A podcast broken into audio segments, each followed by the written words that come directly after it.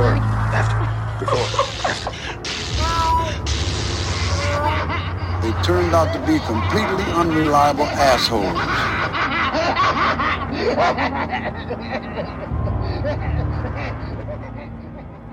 All right, hey Tim, how you doing? How you doing? How you doing? Pew pew pew pew. I'm giving you finger guns. Pew, Ryan. Hi, Ryan. Pew. Zap. And hello, everyone listening to this. Yes, you. Indeed, you. Welcome to episode 143 by our count of Dismembering Horror, the podcast show where myself, Ryan McDuffie, and Myself. Pew. Tim Aslin. Ow, got me in the eye there, old Tim. Hey, we dismember a horror film every week. We talk Timmy. we talk about what worked for us, what did not work for us, and anything else we or a guest found interesting or noteworthy about a horror film. And That's on it. today's show, special guest Roman Polanski. you know what? Uh, that is the uh, the the Pole in the room, the convicted Polish person in the room to uh, clear the air on for sure. so I'm Okay. glad you got that out out front. And boy, since we're there, I mean, hey, I mean, we could say more on our show, but um, that's indeed what we're talking about. Roman Polanski film, the third of his unofficial apartment trilogy of horror films Mm. from 1976, The Tenant, which was, as Tim just pointed out, directed by old Roman Polanski, written by Roman and Gerard Brach, based on The Tenant by Roland Topor. And- yeah, I mean, maybe we should just get it out of the way and say, in spite of Roman Polanski maybe making movies that we enjoy, I think we can agree that he has proven to be a fairly despicable human as far as we know. Um, and we don't condone him as a person. Yeah. So, you know, Well, I think it's a weird thing to like be like, oh, I really love this movie. that's I think that's the specific thing to get into, Tim. Like, how are you in general with kind of like the separation from art and artist? Do you have Mhm. specific examples that go one way or the other? Where can where are you at with all that? As a general rule, when it's film or music, um, my stance is condemn the the individual who behaves badly, but also recognize that these types of art forms involve it's not just a single person who makes the art. So like there's countless production staff, crew, performers, etc., that go into making a good film. And so I think you have to separate the bad individual from those people and still be able to, you know, have an opinion of the the art that has come out of everybody that was involved and you know just sort of say like i'm not i'm not condoning him individually by, by at any in any way. Um but there are other people that were involved that i think deserve credit and deserve to have their contribution recognized. Um there's I you know it, it it's it's murky because are you know you could ask the question are you somehow like were those people enabling his behavior i like i don't know you know what i mean like are they complicit by by working with him i, I don't i don't think so at the time so it's like i don't want to guilt by association at, at anybody um It is weird though thinking nowadays about like Adrien Brody was working with him on the piano. right you yeah know, in the nineties. Yeah. So yeah, that's kind of my general stance. It's it's it's problematic. I mean, it's difficult to figure out how to approach like how you view this type of stuff and whether you should maybe just wholesale condemn it and be like, well, I'm not going to participate in that. I, I'm not entirely sure that I agree with that. but I don't want to prop up or support in any way, you know, people who do horrible things. So it's a yeah, it's it's complicated. Yeah. Ditto. I agree with all that. It's indeed complicated. Like, you know, I'm already thinking ahead to this episode if I'm you can can label something or recognize something as a directing skill of his. Mm-hmm. You know, I was coming off seeing, you know, we all know Rosemary's Baby. I watched Repulsion not too long ago. So I'm kind of up on his, his trilogy, if you want to call it that. Like it is weird because it, then it will sound like I am praising him, you know, but I, I, I don't know. And it is murky. I'm, I'm someone who really does like just believe you, like, even from a creative standpoint, art exists outside of the artist. We are mere, you know, Mhm. uh, um, uh, uh, transistors, you know, for it, Sure. whatever you want to call it. Um, but then, like, I completely respect. You know, I think it's just, yeah. I mean, I mean, does but but can you just not? I mean, you're looking at his face this whole movie. Can you just not think Mhm. about it? Is I I don't know. I think I want to acknowledge. I don't know if saying acknowledge my privilege is correct, but at least I do. I have had the convenience of living a life where someone who specifically, you know, is guilty of what he is, uh, you know, I, I'm, I'm not, I'm not. That's that's that's not me. You know, I don't know. So it feels weird. Like, like that's where I'm always questioning. Is like, well, God, should I have like more of a reaction where I just can't even watch Mhm. this? My, my, it's weird. The one where I do have a strongest reaction, I feel really weird about watching Christopher Walken now. I mean, of Mhm. course, uh, you know, just because there's his awareness of something with Natalie Wood. And I mean, I, I tried watching Austin Powers and I couldn't look at number two, Robert Wagner. Like I did stop Oof. watching it. It was just, it was just, yeah. So it's weird for whatever circumstance, like that's a person in a story I got caught up in. So maybe I'm getting at, it's like I'm guilty of just because I don't know his victims by name and face. Right. I Right. do have a separation and that feels you know weird to me like maybe should have done that effort but at the same time is it making a bigger deal out of it this is this is an example of the murkiness you were alluding to Yeah, I mean, there's part of me that's like, okay, well, what's the, like, what do I think is the appropriate way to evaluate this? And I most certainly would not want to give any money to him. You know what I mean? I wouldn't want to support him in any way. Like that feels obvious.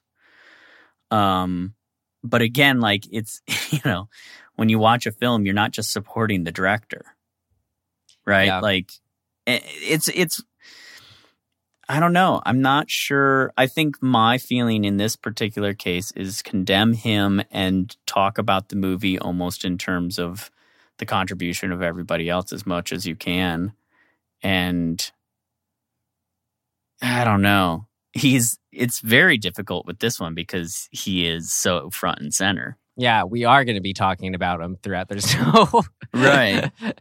um Yeah, it's weird. Like, I don't know. I mean, there's a part of me that wants to be like, we should, it's almost like we shouldn't even cover it in sort of protest of him as a as a person but but then i then i sort of think well then are we almost in a way just turning away like putting blinders on to talking about a thing that's fucking super serious Right. I mean, how about just though?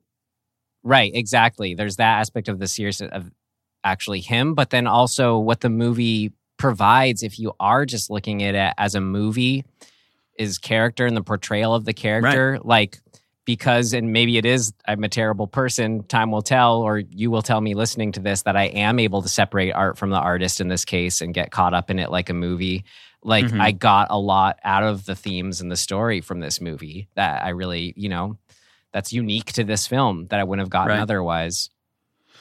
Yeah, I mean, I felt similarly like confused as to how to feel when like learning more and more about Michael Jackson as an artist or as a person versus how I feel about the effect that the art that he created along again with a bunch of other people but that those things like they exist and they they've brought joy to a lot of people and so i'm like well that exists right? Like you can't kind of take that away but this he as an individual uh allegedly i guess you have to say did some really horrible reprehensible things. He uh, pleaded guilty to the main one, actually. oh did he? Okay. Yeah. okay that's, that's good to clarify because I, I don't know enough about it.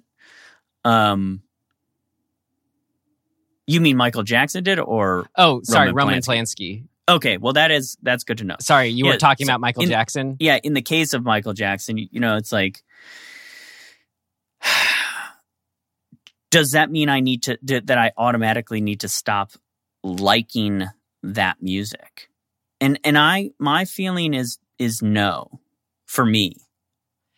But I think you can you they're not mutually exclusive. Like you can do both.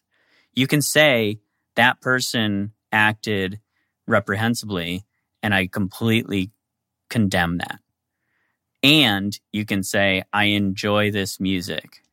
And that, you know, I believe me, feel free. Like there's pushback. I get, I get. And then why right, there because then there's option C with like, no, it's so repre I just can't. There's just it's too. That's right. It's too tainted now. Now, I think there's a really big other consideration, kind of, I think maybe sort of in the realm of what you were saying that like not being a victim of these types of uh, crimes makes it more easier for me to have that stance. So then, like, to try and look from the perspective of a victim and be sympathetic towards their experience, do we then say, well, for their sake of not having to live in a world where they're being constantly reminded of their trauma, should we just wipe it from existence so that it, to, in, a, in essence to protect them? And i'm not sure that even that's I, we would have to talk to them to know how they felt about that. And there's going to be a spectrum and it's going to be nuanced. So you know i think you can kind of say here's how i feel but like very open to hearing from the people who actually have been impacted directly by these things and let them dictate or at least be a part of the conversation. In our circumstance on this podcast, we don't right now have that opportunity, but welcome it for sure. If people want to chime in, like, please do. Yeah. It's I don't know, it's just ironic or what, but it's like whether it's Michael Jackson or Roman Polanski, I think they are very talented. Like you hear a Michael Jackson song come on and you know if you're Yeah. on that side of the spectrum you explained it, you know it's only the song you're registering because it is so good let's say hmm and that's the that's the, that i don't know the weird thing about this movie too is like i you know it takes so much for me to like actually get into a movie world and like Mhm. but he's a talented enough of a filmmaker awkwardly to say that i i just i wasn't even thinking about the outside world when watching this at a certain point Right. just because the filmmaking itself is so adept I mean, we live in a world where this stuff is is kind of everywhere, and and yeah, I don't think that we as a society have really figured out how to address it. You know, I remember as I got older, learning about certain sports figures that I had admired. That I learned more about their personal life and was like really taken aback by some of the stories, like whether it be you know, finding out that they're abusive towards their spouses or children or like abuse drugs, which I don't actually think is something to really condemn somebody for now in my life, but like, and more so to be like, oh, that person was actually suffering from, you know, a, an addiction problem. That's a totally not not a thing to condemn somebody for. But we, you know, we grew up at a time where that was such an emphasis of like, oh my god, like if you do drugs, you're a bad person, and and you know I think the attitude towards that has shifted, but certainly the attitude towards beating your wife up or your kid up. I don't, for me, it hasn't changed, but I think in the world it has. Like, I think people care more about that now than they may have 30 years ago or something. Um, you know, so it's weird. It's always moving. And there are always going to be people who get propped up and admired for their success who are terrible people. In fact, you know, it's it's very common. so uh, it's it's confusing and complicated. Right. Well, I want to put a very hard demarcation on all that for what I'm about to say next. This is not at all in reference to that or in response to that. Mhm. But I think just some additional important context for, you know, just getting the tragic stuff out of the way up front about uh in this case his life because it informs, you know, what we'll be talking about with the film and it feels just I mean it also feels like something I don't want to put as a casual aside later. But uh Roman Polanski is, of course, also known um, tragically for his wife and um, son, who is, you know, she was eight and a half months pregnant with him, were murdered. So that's um, Right. that's where that's where uh, that's where our star and director of this film. Uh, he's got a lot filtering through that, so I just wanted to put all that as a lens for our Oh. discussion. And and to that point, what what were we no point at, I was saying with there, but or to that yeah. you know reality? What year did that occur in? Oh, the murder. Um, yeah. I believe it was, Was it- 68 or 9. Okay, so quite a quite a ways before this movie was made. Yeah. Yeah, I mean, at the very least, I think you can say that he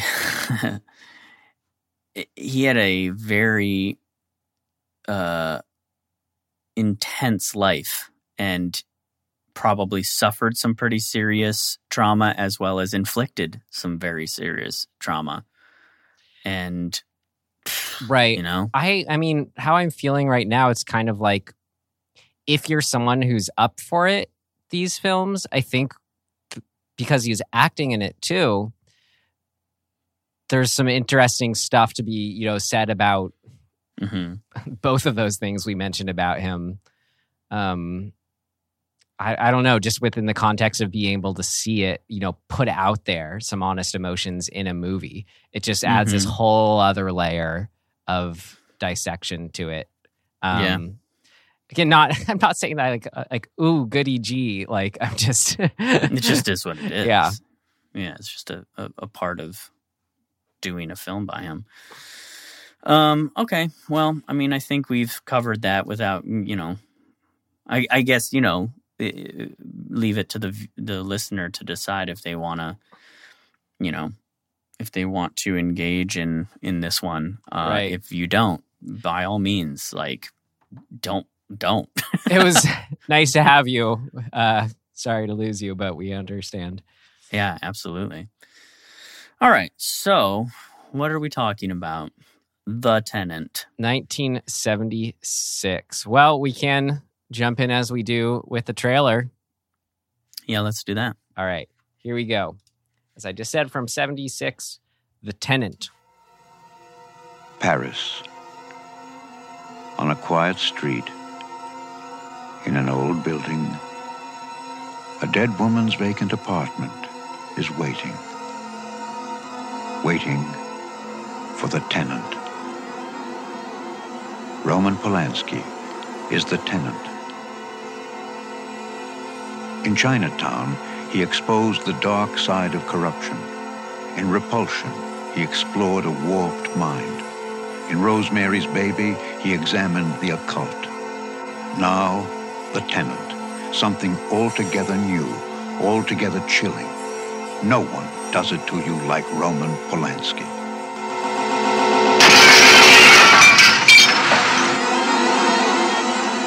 The Tenant, a Roman Polanski film from Paramount Pictures. A teaser trailer. Wow. The It seven- feels like that shot was for the teaser. Yeah, I don't remember it from the movie, which is cool. I like it when that's done. Yeah. It's so wild to think that, like, yeah, Chinatown and Rosemary's Baby are by the same director. right? I was just watching Once Upon a Time in Hollywood. I love it when Leo says, director of Rosemary's Baby. So he says, like, Rosemary's fucking baby living next door to him. Something like that. Right. Right. Oh, man. Well, what'd you think of this one? You mean like what would I rate it per my R rating system? Yeah.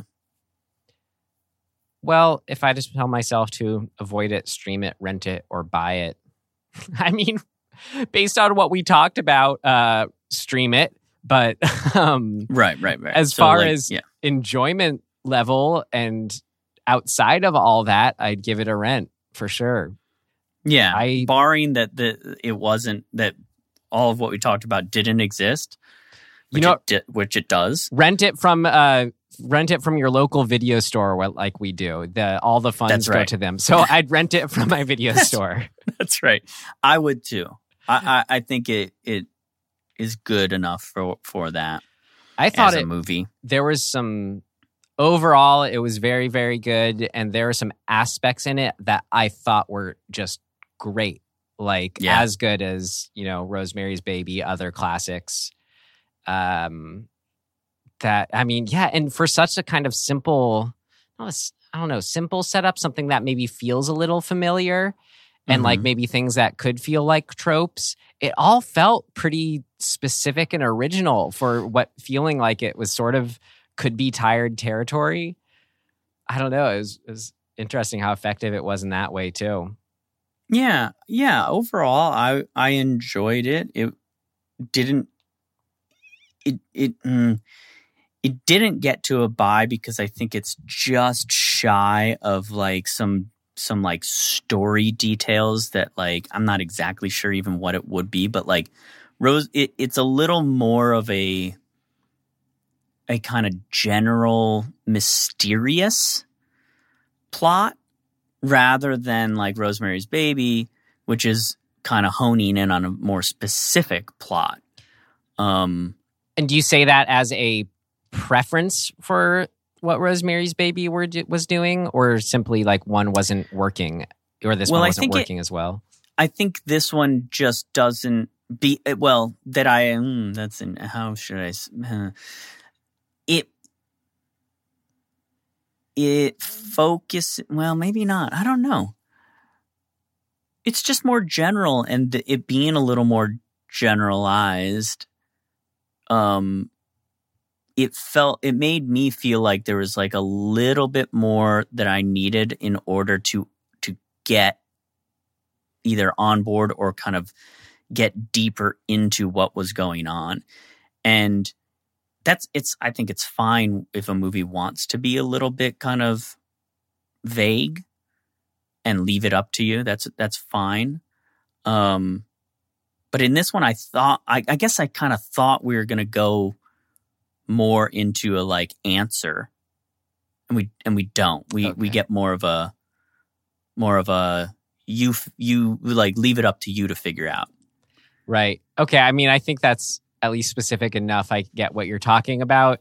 And well, all that was a strength for me. So to each their own, Yeah. I guess. Yeah, yeah, yeah. And a pretty unique one, too, at that. And uh, something that for me differentiated it from Rosemary's Baby, which I'll put more specific later. Mhm. But for Mhm. now, I would love to hear our summary for this film. Okay. Oh man. Trelkovsky. Yeah. So Trelkovsky is a French citizen from Poland who is looking for a place to live. And you know, he he how does he he just sort of shows up to look at an apartment, right? yeah, where a bunch of Americans are living in Paris, apparently. Right. Which is interesting. But it's a cool, it's a very you well, maybe not unique to the area, but it's very interesting looking the the owner of the property calls it a house, which I thought was kind of cool, but it's not. It's you know it's an apartment building. It's got a little courtyard, and everybody kind of their windows all face inward of the courtyard, and they can look into each other's windows. So it's got that eerie kind of fishbowl feel. Um, but the room that is available is open because the former tenant uh, attempted suicide by jumping out the window and and, and uh, unsuccessful. Uh, ended up in the hospital and and is recovering or trying to recover. And Trelkovsky, you know, he kind of convinces the the the owner of the building to let him stay there after some debate and some you know there's there's a lot of uh commentary on kind of like outsiders and the other and and you know xenophobia and and such. Um but for some reason he he is compelled to go visit the former tenant who's in the hospital and like even though he doesn't know her at all her name is uh what is her name? Simone. And um once there he meets a friend of hers stella who's played by our our great great love isabelle adjani from possession Indeed. Woo woo. and and then Simone, who who is in really bad shape, like head to toe, wrapped up, casted up, tooth missing. Uh, she flips out and just starts like sh- scream yelling. I guess you would say. Yep. And it's very eerie. And this sort of, I feel like that's when the movie like takes off, where it's like, okay, something's up.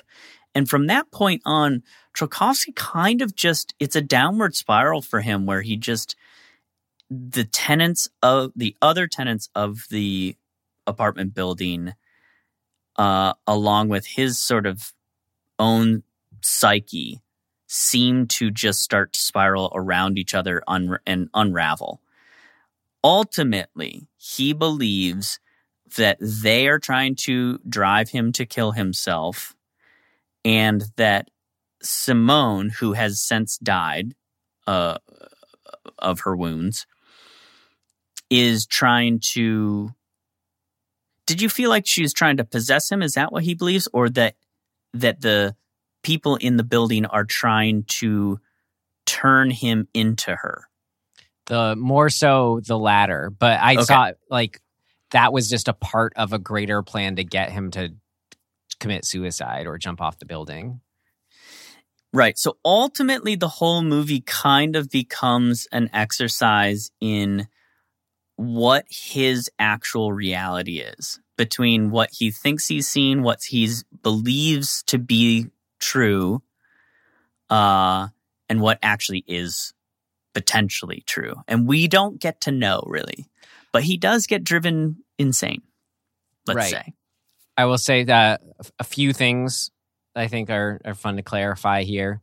I think this one comes down definitely more as, far as you know the, the ambiguousness of his paranoia. Mhm. There's more clear instances of him seeing something according Correct. to the film. So it definitely versus Rosemary's Baby, which in the end is like, okay, this is real. You know, uh, this one's more on the opposite end of the spectrum. Um, but then in, I, I agree. in the end, it doesn't totally land one way or the other because of I'd say just the end ending, like the tail, the the the the twist, whatever you want to call it, the capper. But yeah, it's this Right, is more it, which is I don't know. We'll get more to that. Then the other two things I mentioned, uh, I feel like it's pretty unique to have a character like him. I mean, sure we've seen plenty of them before, but the soft spoken, unassuming, uh, overly polite archetype character. That's who Trelkovsky is, and yeah, it was yeah, I think worth mentioning. And then it's not just that the other tenants are starting to get on his case as there's another force against that otherwise well it's it's that there's a housing shortage in Paris so he was desperate to get a place Mhm. so it's just sort of this like what starts as an extreme um, you know, uh, thankfulness, gratefulness for finding this place, and oh yes, I'll do whatever I have to do. Sort of starts uh, pushing back at him, eating away at him. Of how much does he is he still able to hold on to that when it gets to the point where like by just being there, you know, he's he's a threat to himself. Yeah. Yeah, I mean there's a lot going on and and I have I have lots of theories, I guess, as to what what maybe was uh the intention, but either way it almost doesn't matter. I think that it's it's it's really cool in how it's it's kind of uh how do I say this?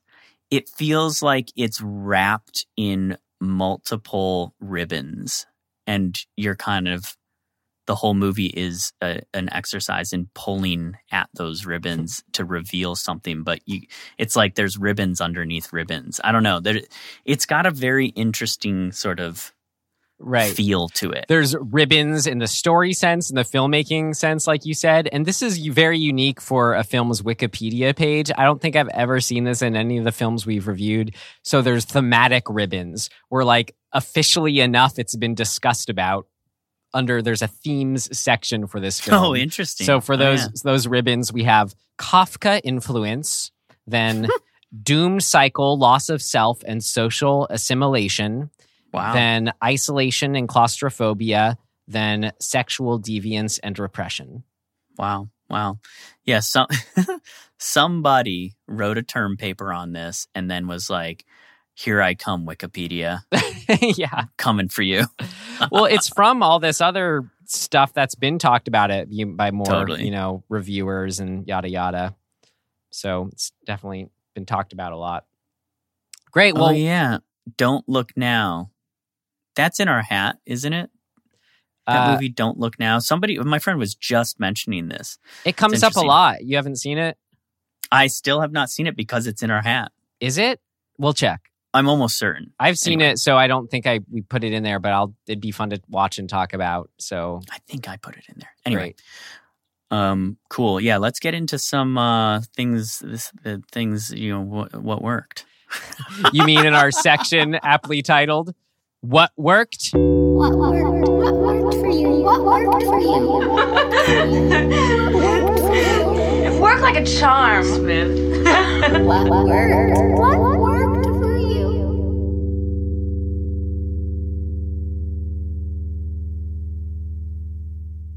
I guess to get out of the way, things we've already said, alluded to.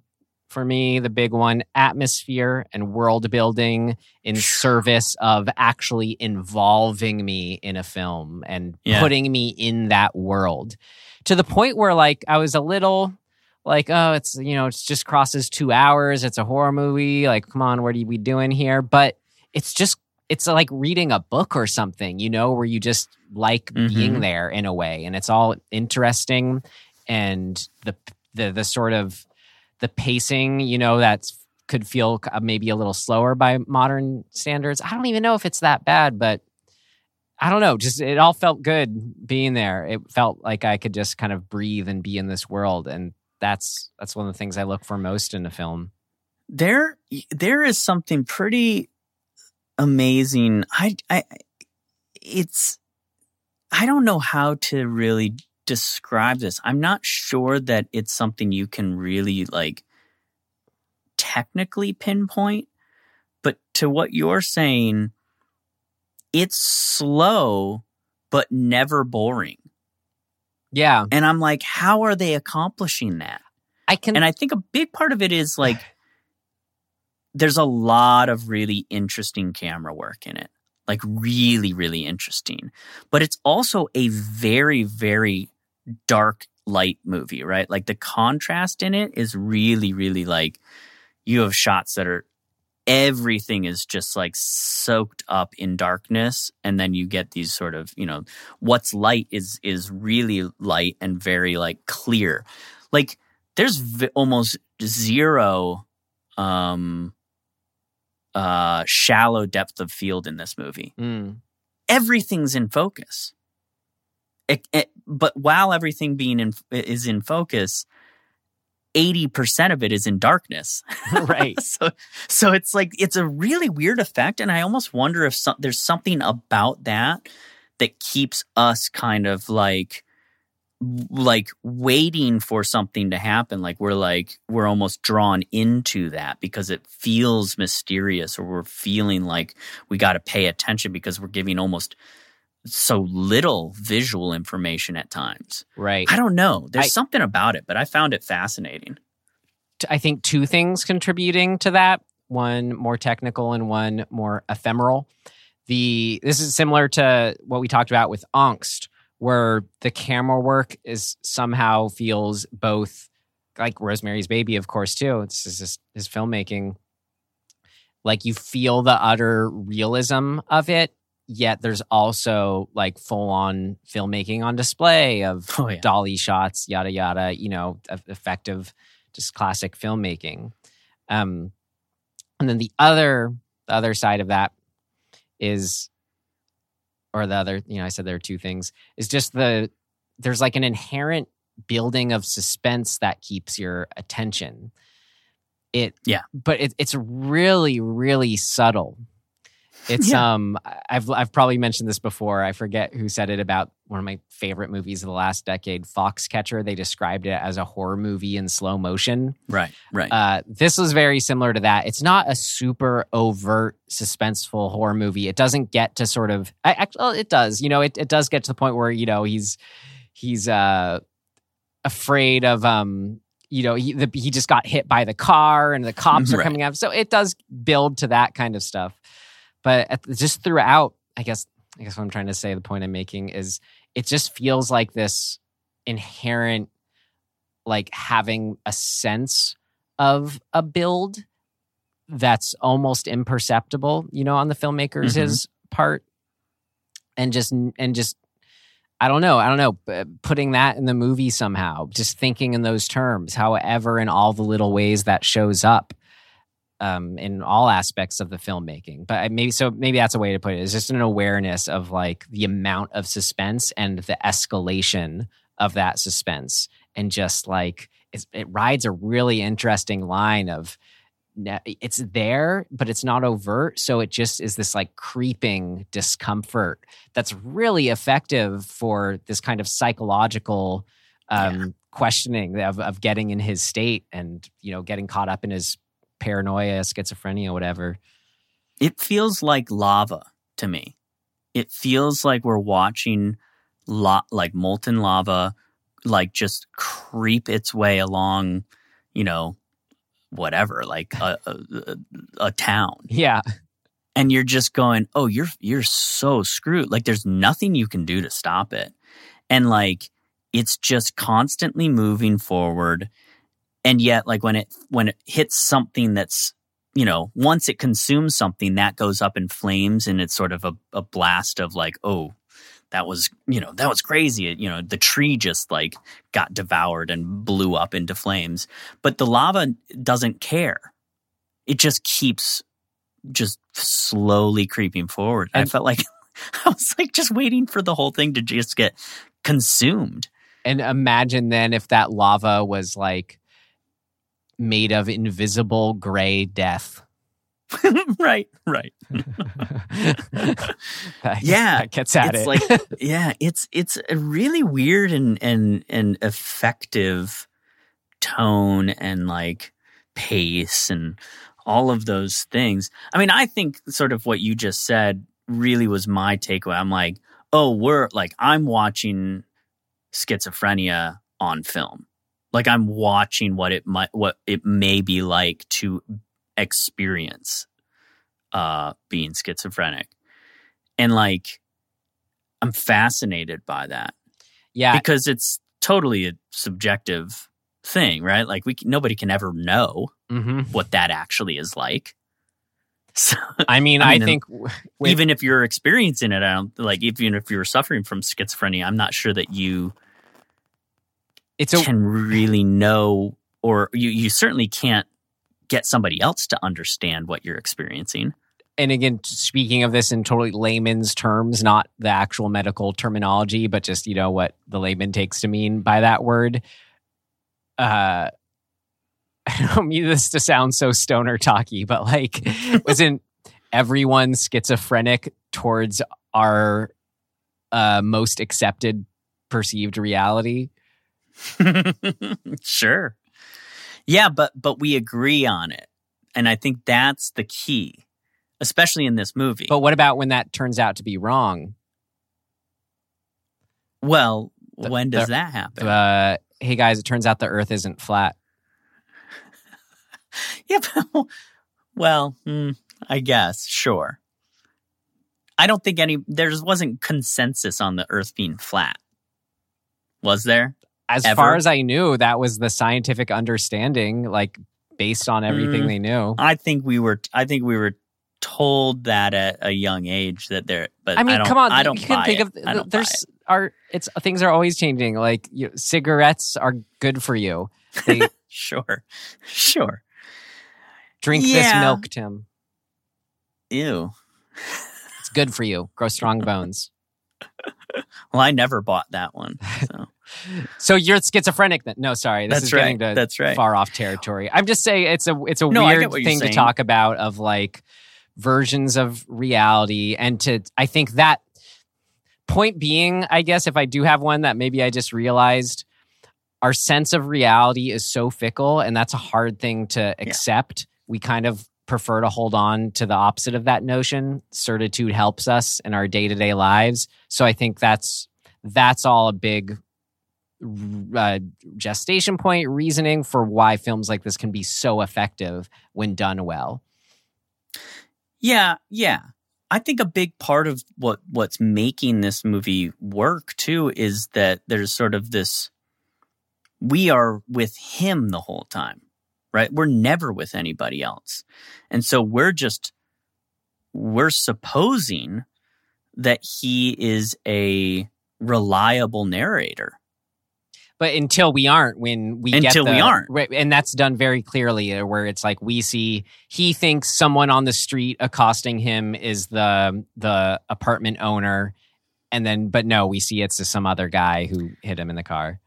That's right. But because we've been set up to be on board with him from the start, when those things happen, we're on board with his explanation of it, which is these other people are out to get me. They're driving me insane. And I remember having this, and I think the ending actually sort of solidified this for me. Is I remember having this thought when he kept kind of saying like they're doing this, but it's like, but we know he's become unreliable. I was like, what an interesting thing to to you know. We started the movie thinking that he was sane, but for all we know, he's he's always been suffering from delusion but we we just we just came into the story with this assumption that he started not delusional and and ramped into delusion. Right. But Or what if he was always delusional? we don't know. or and I was like, oh, that's yeah. really fascinating. And then the way that the end comes about makes me go even further think that maybe that's kind of that's sort of an explanation of the events in the movie. Now, that's all of it kind of like nerdy trying to figure it out when there's a whole nother layer of things going on of like, well, maybe it's a curse. maybe it's maybe it's mystical and magical and maybe he stepped into this like weird alternate reality where they, you know, by taking over her apartment, he stepped into their cult or whatever and has now been like forever cursed to this this loop that he's in. right. I you think, know, which is also super cool. Right. I think the uh, evidence shows that it could be, uh, yeah, just to mention it, since it sounds always like we're talking this or that, it's some combination of both. Like maybe Right. someone was breaking through his window because that's like takes a breaking of a window. Remember when he like, uh, then like puts a bookshelf in front of it or whatever? Oh, the stabby stab stab the hand. Yeah. But then, like, maybe, you know, because we, it seems like we get that proof he sees they're all having a big party cheering him on to jump. But then we get seconds later, oh no, that really wasn't the case. They were all hiding inside. But so it's like maybe if that didn't happen, but the the stabby stabby still did. So there's always all that. Yeah, I just love angle. this this type of storytelling in film where it's like just wor- the world is unraveling. Right. Well, he- It's so fun. a specific story aspect to mention too, and I think this is another um, answer to your question about what's so you know what really hooks you about this, keeps your attention wrapped. The you see this in other things. I don't know. There's probably a TV tropes name for it, but like the the person who died off screen at the beginning or whatever, who's then kind of the thrust of the story. You know, like who Mhm, was this mhm. person? Are they showing up in different ways? The mystery around this person, the mystery around their life. You get the like the people that she knew showing up at his door. You know, you're, we're getting her mail. It's, Right, it's right. just this inherent mystery that's never going to be solved. Like, even if we get some sort of answer to the supernatural side, we're never going to know this person. So, as far as you know, a, a mystery is something that sort of keeps our attention. Um, this is inherently one that will sort of always remain a mystery, but no matter what, we're just hooked, kind of just learning as much as we can about her.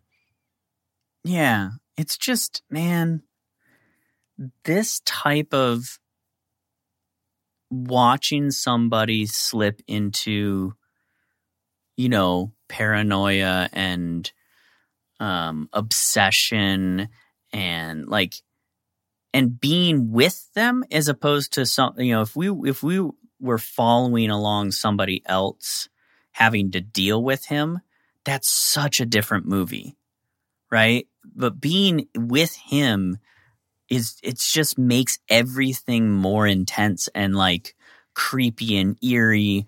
And i think it it is it, it- maybe there's a, a term for this kind of genre of storytelling but maybe it's maybe it's kafka-esque I, I don't know like it's really cool I think it lends itself to his character type that we I mentioned in the summary.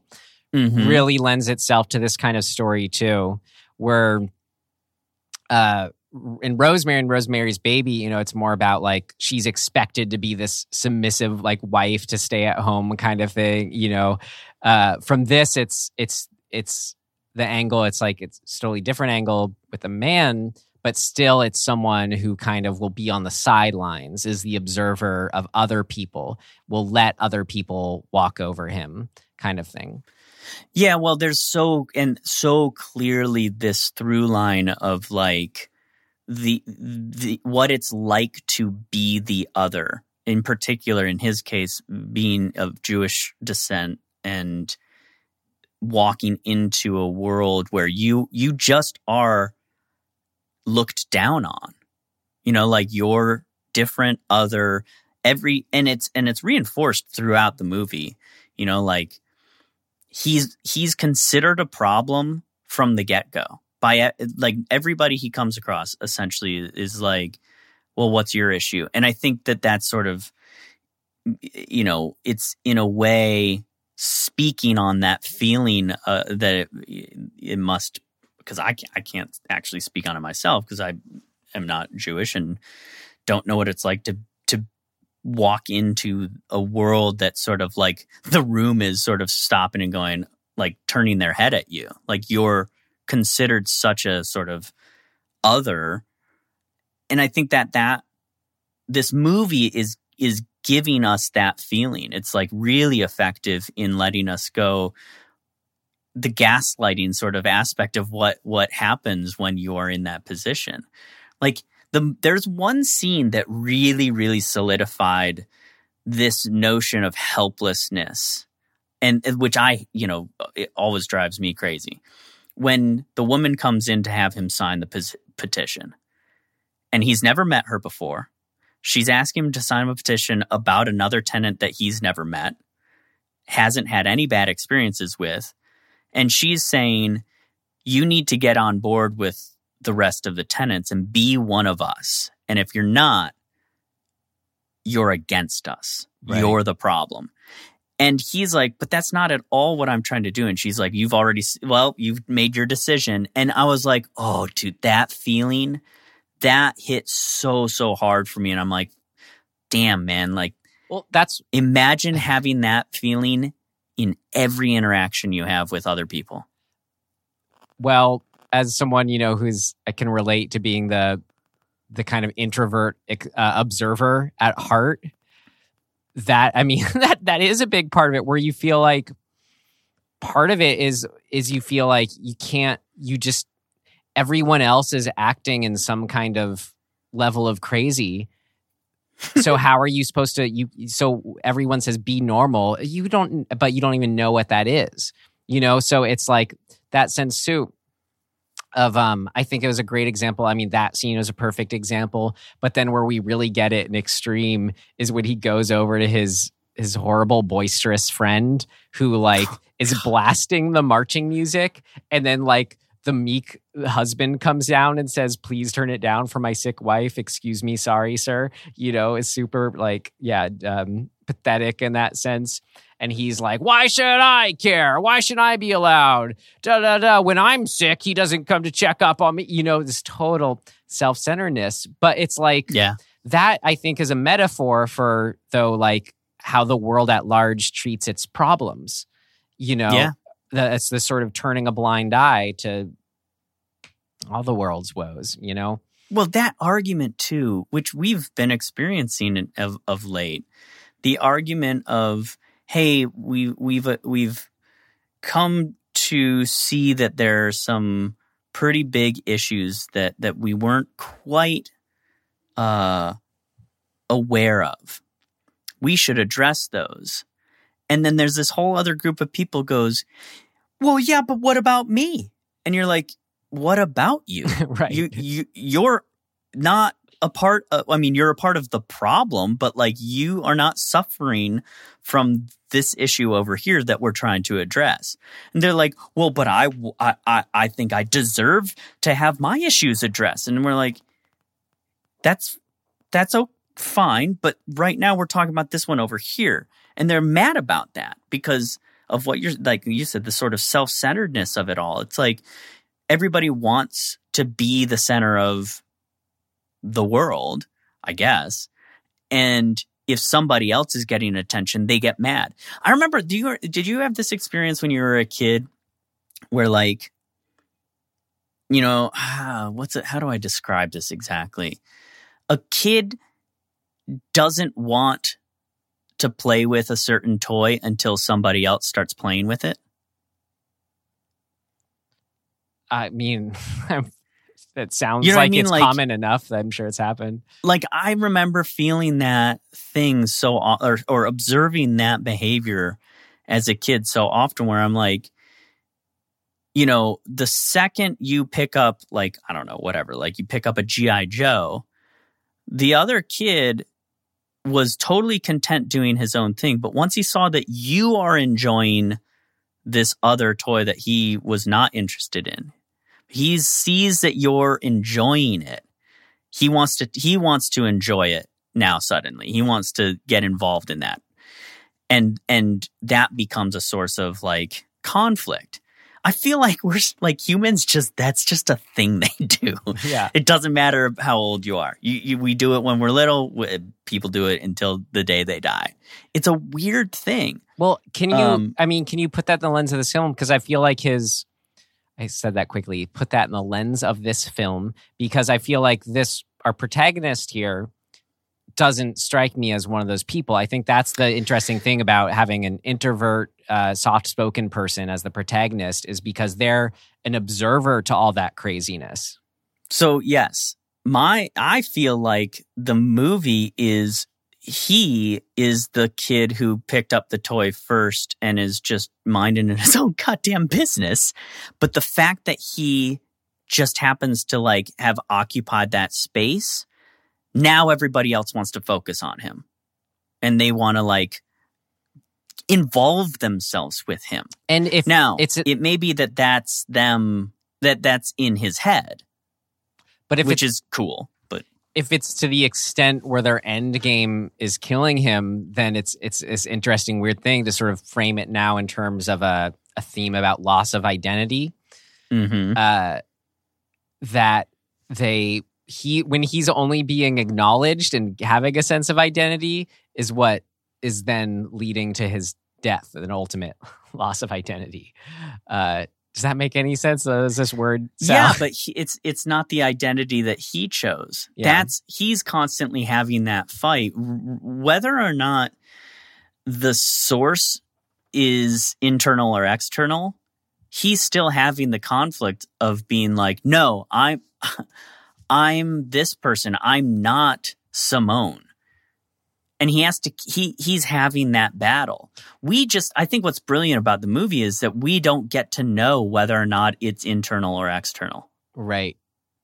Yeah. Well, um, I'm thinking more just that uh, examples of how to talk about this specific theme, uh, loss of identity, and like what we were just saying, the big braggadocio guy who's um blasting his Yeah. music. It's and it's like remember what he's saying what um what Trelkovsky points out. He's like, isn't it even a, a little loud for just for us? And then he coaxes him. He says, no, come on, you aren't in your apartment. You know, just enjoy being able to listen to loud music. And then Trelkovsky, he does kind of. He's like, yeah, I never get to hear loud music. And he starts to get into it until the door knock happens. Um, but that's like seeing him go to the place that we want to go of we want to see someone like that be a little what we might call self-centered that come naturally for someone like that friend of his and like a a, th- uh, a scene that I thought got into this really interestingly as one of my favorite moments was when he's robbed and it's sort of I guess more in the middle of the movie. So we've Mhm. already had this build up of where every time or he throws that party at the beginning that's just a get together and yeah they're being up till 1 a.m but he had no idea how thin the walls and floors were. So you know yeah fine neighbors complained great. But then it gets to be where oh you know shoes you got to take your shoes off uh, after 10 p.m. That's what the previous tenant did. It really, you know, it's like they're sort of compounding these rules on top of him. Yes. It's getting worse and worse. Oh, oh, okay, yes, sir. You know, he he is putting his own needs and just being able to like walk across the floor with whatever he wants on his feet. He started not be, so then it finally like reached its pinnacle after he's robbed. He so it's the stress of that.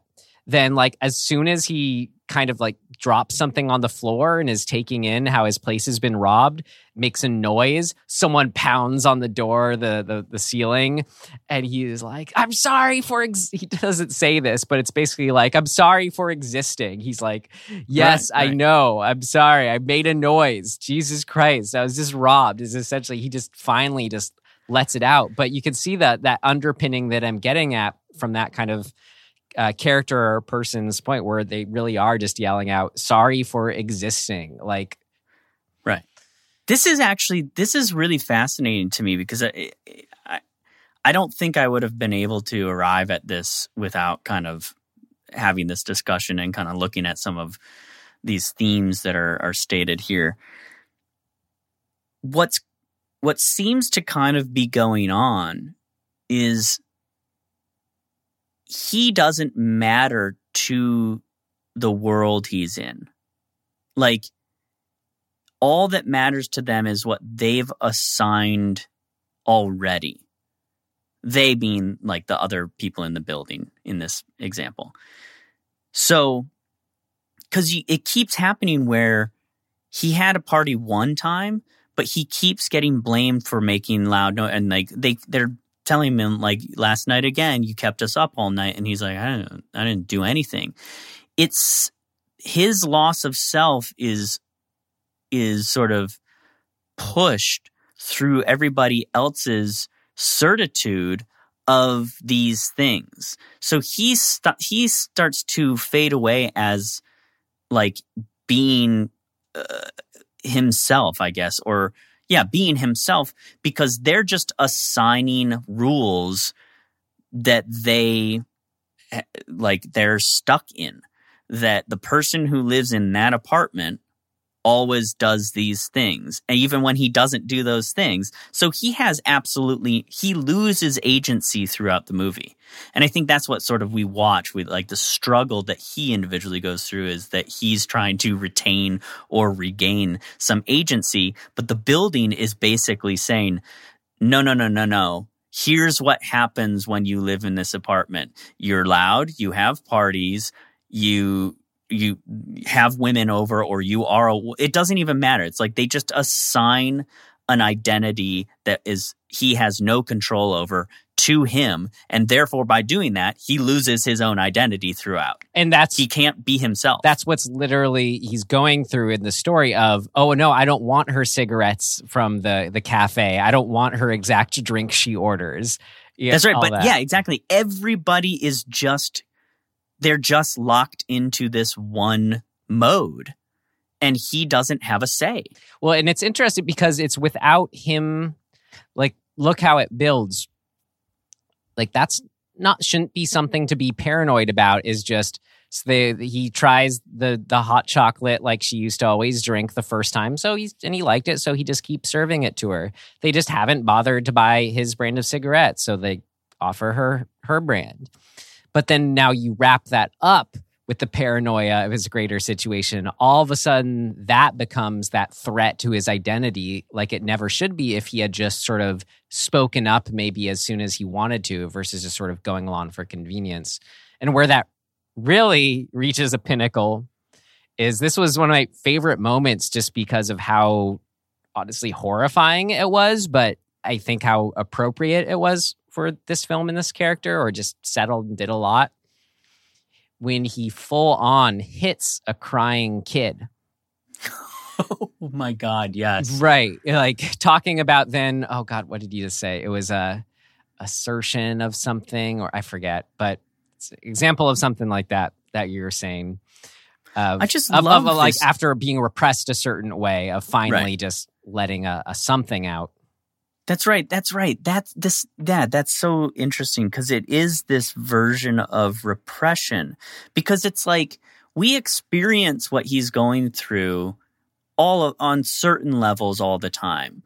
Um, and in some some for some people's experience, it's really acute, right? Like if you grow up in a family or a community that has really strict dogmatic rules, you you know you have to do those things, right? Like that's this notion of like asking why is is almost like the worst thing you can do because you you have to go along with it because that's just how it's done, right? That notion of like that's just how it's done. You got to keep going on, and that that sort of ah that idea is really terrifying to me because I don't prescribe to that. I've ne- I didn't grow up in a world that that forced you into these lanes of like, well, you do it that way because that's just how it's done. But that is the world, Tim. Like I told my example, like of how I realized that when asking why do I have to go to this school. You know, it's you went had to go to school. You weren't given a choice. Well, that's my point is that there's varying degrees of that. And often we think that we're free of it and we're still not. And I think that's this is sort of honing in on that and being like, just so you know, like no matter what, we're still at the mercy of that at s- on some level. Uh, You know, like like I didn't have I didn't get it from my family like in a really like I guess what I'm saying is I didn't get it in a really defined way with like certain very like clear rules. But they it still exists, right? Like there's a moral sort of code that I was that my parents like imbued onto me. And so, you know, where you decide to like where you blur the lines of what is where you have agency to break out of those things and where you you blindly follow them and where you have no agency like what, whatever the, wherever you land those things are going on and to think about that is really scary Right. Wait, sorry, I missed it. Did you draw a link from there about specifically like hitting the kid? Was there something Well, what I'm saying is it seems like his character and the kid is a good example of him getting you know riding the wave of it. It's almost like it's overtaking him. Like my my kind of take on that moment was that he was really falling into so like being simone. And i was like whoa like he's he's crossed over all of a sudden. Like he had this moment where he's no longer himself. He's behaving like a totally different person. And my assumption was that maybe that person is Simone because of the way mm. that he scolded the kid. I could see that. I think it, it's it seems more like it is just the you know when you if if you're a repressed person and you think that's building in some way that that's just a feeling of I, I, I don't know it's like agency. Maybe I think that's the word you used earlier. And specifically mm-hmm. with the example of the kid, it's a crying kid and he's like, "Oh, the, my boat I want is is over there and I want it." And that I think he just is viewing as like pure selfishness. This kid is totally unaware. You know, he's starting he's viewing that kid as his annoying friend playing loud music. Mm-hmm. You, you know, it's or they're they're kind of similar in that sense you should say of just sort of selfishness but of course, yeah. he's looking at it without the reality that it's a kid. But it's it's it's some sort of you know like what's what's been building this whole time. He's just sort of been taking the sidelines.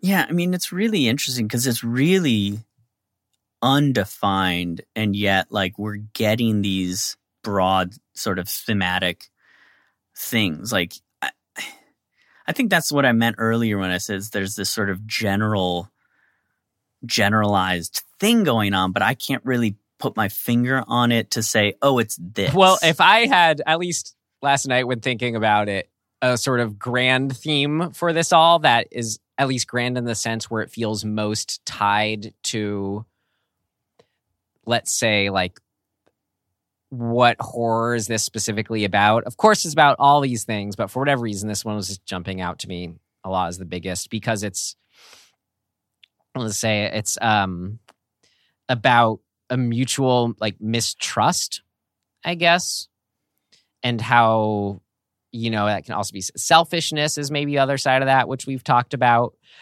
but it's like a mutual mistrust. I think you know, think of it in terms of him and the other tenants and the building owner and this sort of cycle that then uh, is perpetuated, leading to his suicide. It's, how do I put this? Like, um, a mutual mistrust where, like, that. Okay, I think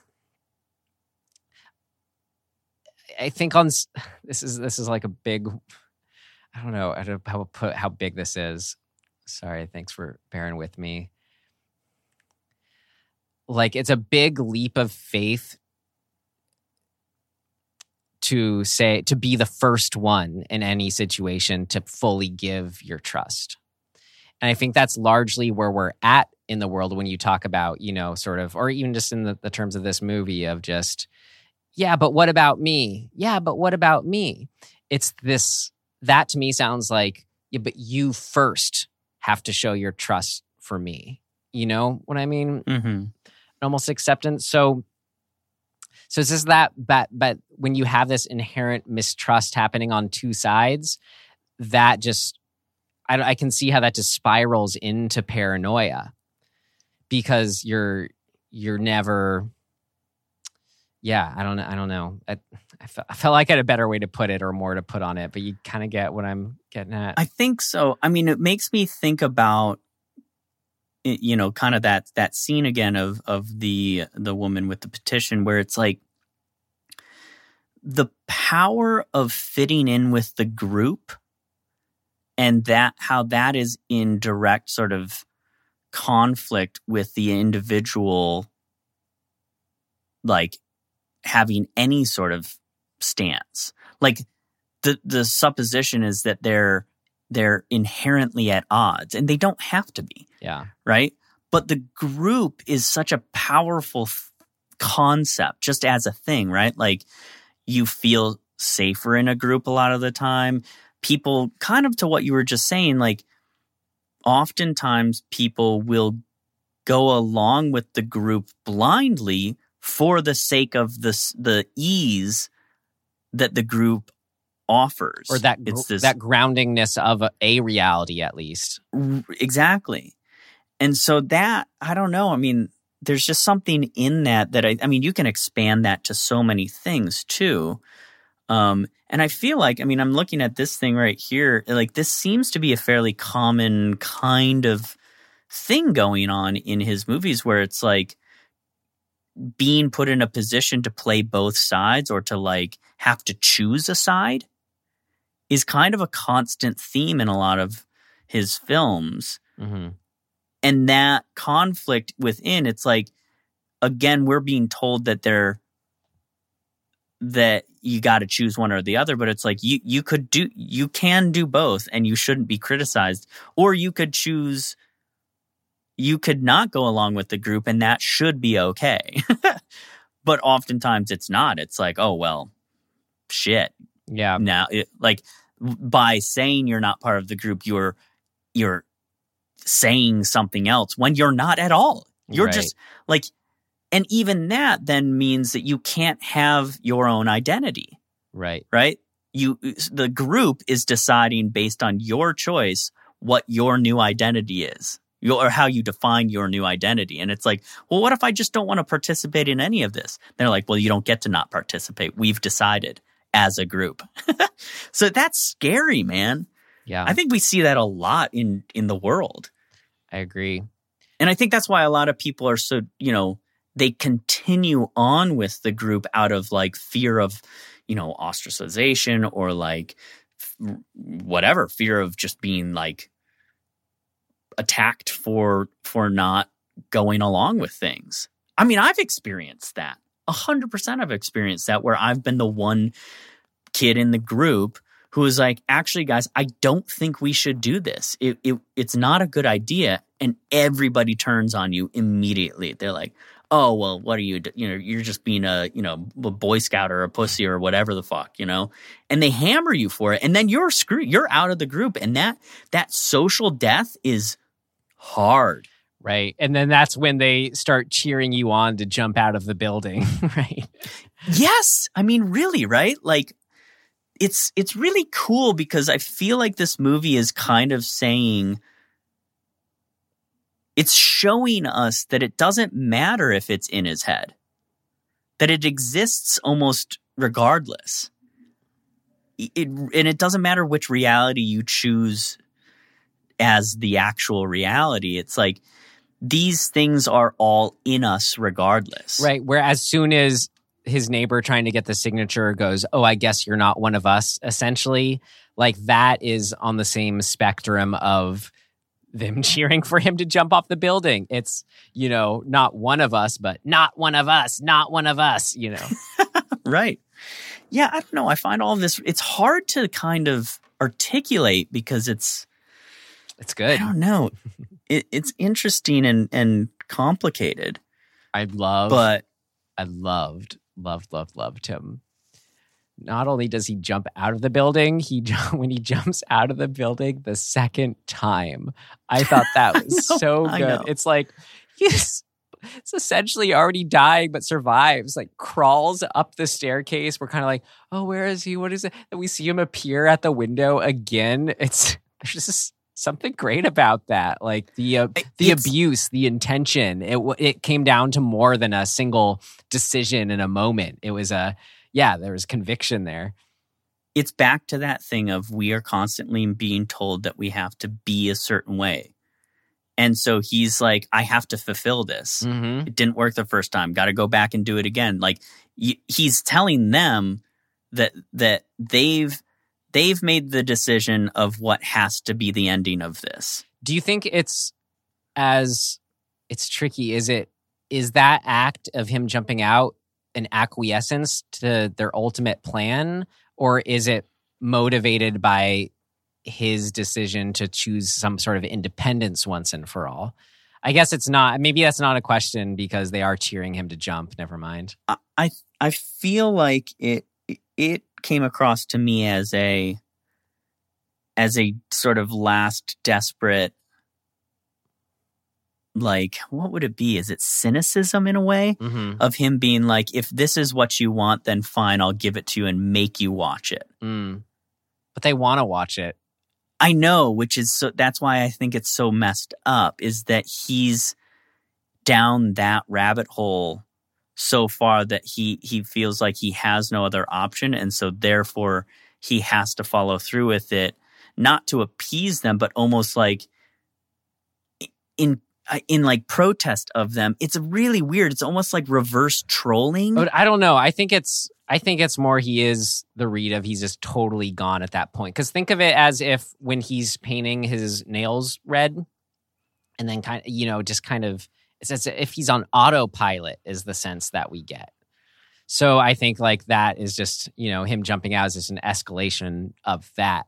He's just as far as yeah again loss of identity. He somehow is just totally taken over by this this force of others' will.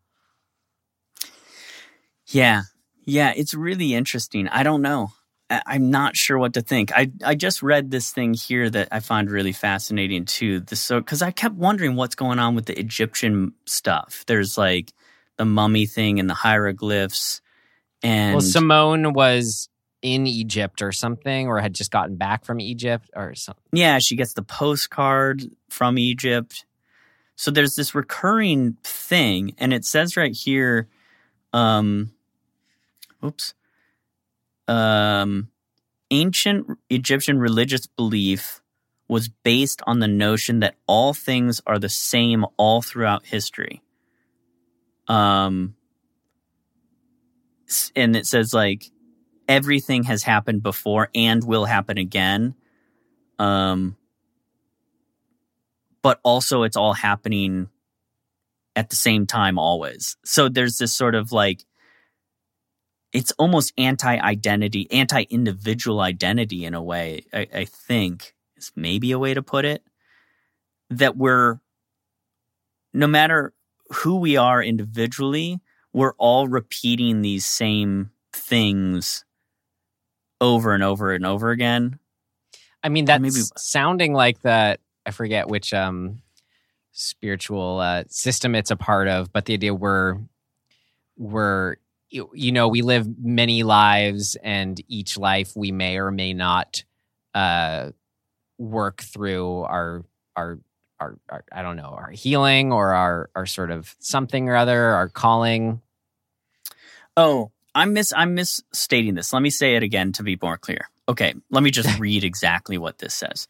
Ancient Egyptian religious belief, it is important to note, was based on the notion that all things are the same all throughout history, not the same as Hinduism's conception that everything has happened before and will happen again, but more the belief that everything is always happening. Sorry if that was unclear before. So But if- if- everything eh, is always happening. If everything is always happening, then wouldn't that make the other outlook true also? I feel I feel like it would too. Yeah. So this is where it's, get, it's it's get- getting confusing. But is that is Oh, that just man. give you food for thought about this, this story? Well, it just makes me think that. So, like, what are the you know sort of what does that imply in this movie? And like, it's it's clearly like drawing some connection to that, especially with the ending that he now is in place. So he carries out exactly what Simone theoretically carries carried out. I love the and ending. By a- the way, I did not loop. see that twist coming. No, me neither. so what are we saying? Well, uh, what we are saying the ending. We hope you watched it, but uh, he finds where we we when he's now all wrapped up after jumping out of the windows, the window twice.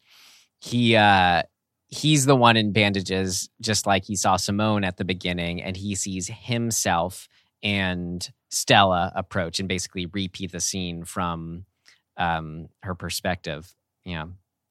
It's that Right. that makes And this sense. isn't- It's- it's not the first time that that type of thing has happened in the movie because when he finally does use the the common bathroom and sees the walls are covered in hieroglyphs, he looks out the window and sees himself in his apartment looking back right, at him. right. So there is there's something to that that that I, I'm not sure how to even like how to articulate what like what are what are we saying here Um, that like That I think, I that- mean, for me, it elicits this fear of the sense of we all have things that are hard for us to do or we aspire to be that are or do that are hard for us right? A way of being. And to not be doing those is can feel like a sense of being trapped. I mean i just sort of i was just sort of yeah getting more out of it just that that sense of repetition being trapped never getting out of a place. Because he clearly doesn't go he doesn't self actualize as a person and then escape this situation it's it's the opposite of that right?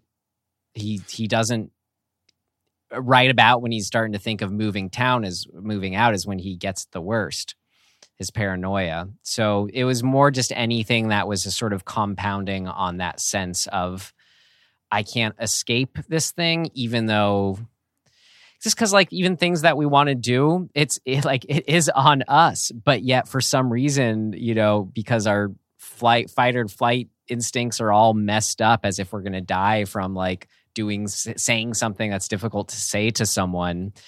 You know, it's like that. That's what I get out of it as far as um being cursed to relive relive something and trapped and all that yada yada Yeah, I mean, at the very least, it just evokes that that feeling of the hamster wheel. Like we're just we're just going through the same stuff every day, just repeating the same stuff. Like I used to work in when I worked in a bar, there were points when I was like, I have like scooped ice the exact like a million times. I just that's like it felt like that's all I did is scoop ice.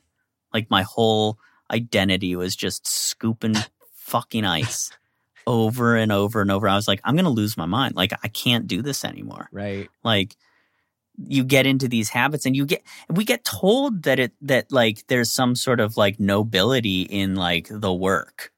And I'm like, we're literally just being a a cog in the wheel, right? Like we're we're doing the metropolis thing. We're just we're just repeating the same motion over and so over. So imagine it is just like the, the the tim version of this movie in that scene just you know stripped down to its, its essence where the tim scooping ice gets off work puts the scooper down and immediately like the other tim walks in and starts scooping again Yeah. Yeah, it'd be like it, it- there was a period in my life that was me getting up at noon or 1 in the afternoon, getting like drinking a bunch of water because I was like you know, had been drinking the night before or smoking cigarettes or sucking in secondhand smoke from the patrons of the bar. So I was like slowly dying. I'd go down to the bodega, I'd get something to eat, I'd go get on the the subway, go to work, open work, be there for 12 hours and so I'd open at 4, close at 4, get out by 6 a.m., go home, fall asleep, get out. I did that routine for like a year and a half straight. And there was no variation in it. It's like that's all I did right and I really felt like I had was losing my mind. Well, that that I think is the thing that is the plight to I think work through as a human. And when we're all on our good days, I feel like it is a certain I don't know, it doesn't have to be a conscious acknowledgement of that, but we all know when we're having a good day, it's because we are truly present, right?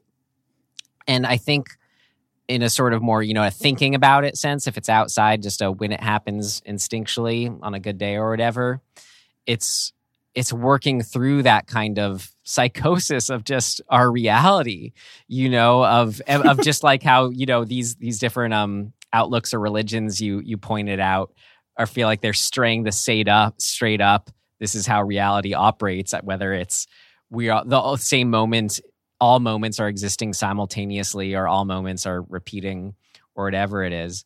I mean, whether it is you're just doing the weather's changing, maybe your job's changing, maybe not. We do have this sense of like life is just a groundhog day, right? Right, right. And yeah. so I think so to to accept that and tune into that is like well it's like the end of groundhog day is when Phil finally is making the best he can of every moment. And where we see so clearly in this film him not doing that, like there's a like he's he's with this gorgeous wonderful woman who's totally into him, right? And right. and she's he- like really nice to him. yet he's yet for some reason he's still treating his life as I have to drink away my miseries. He's too drunk to start any kind of courtship with her.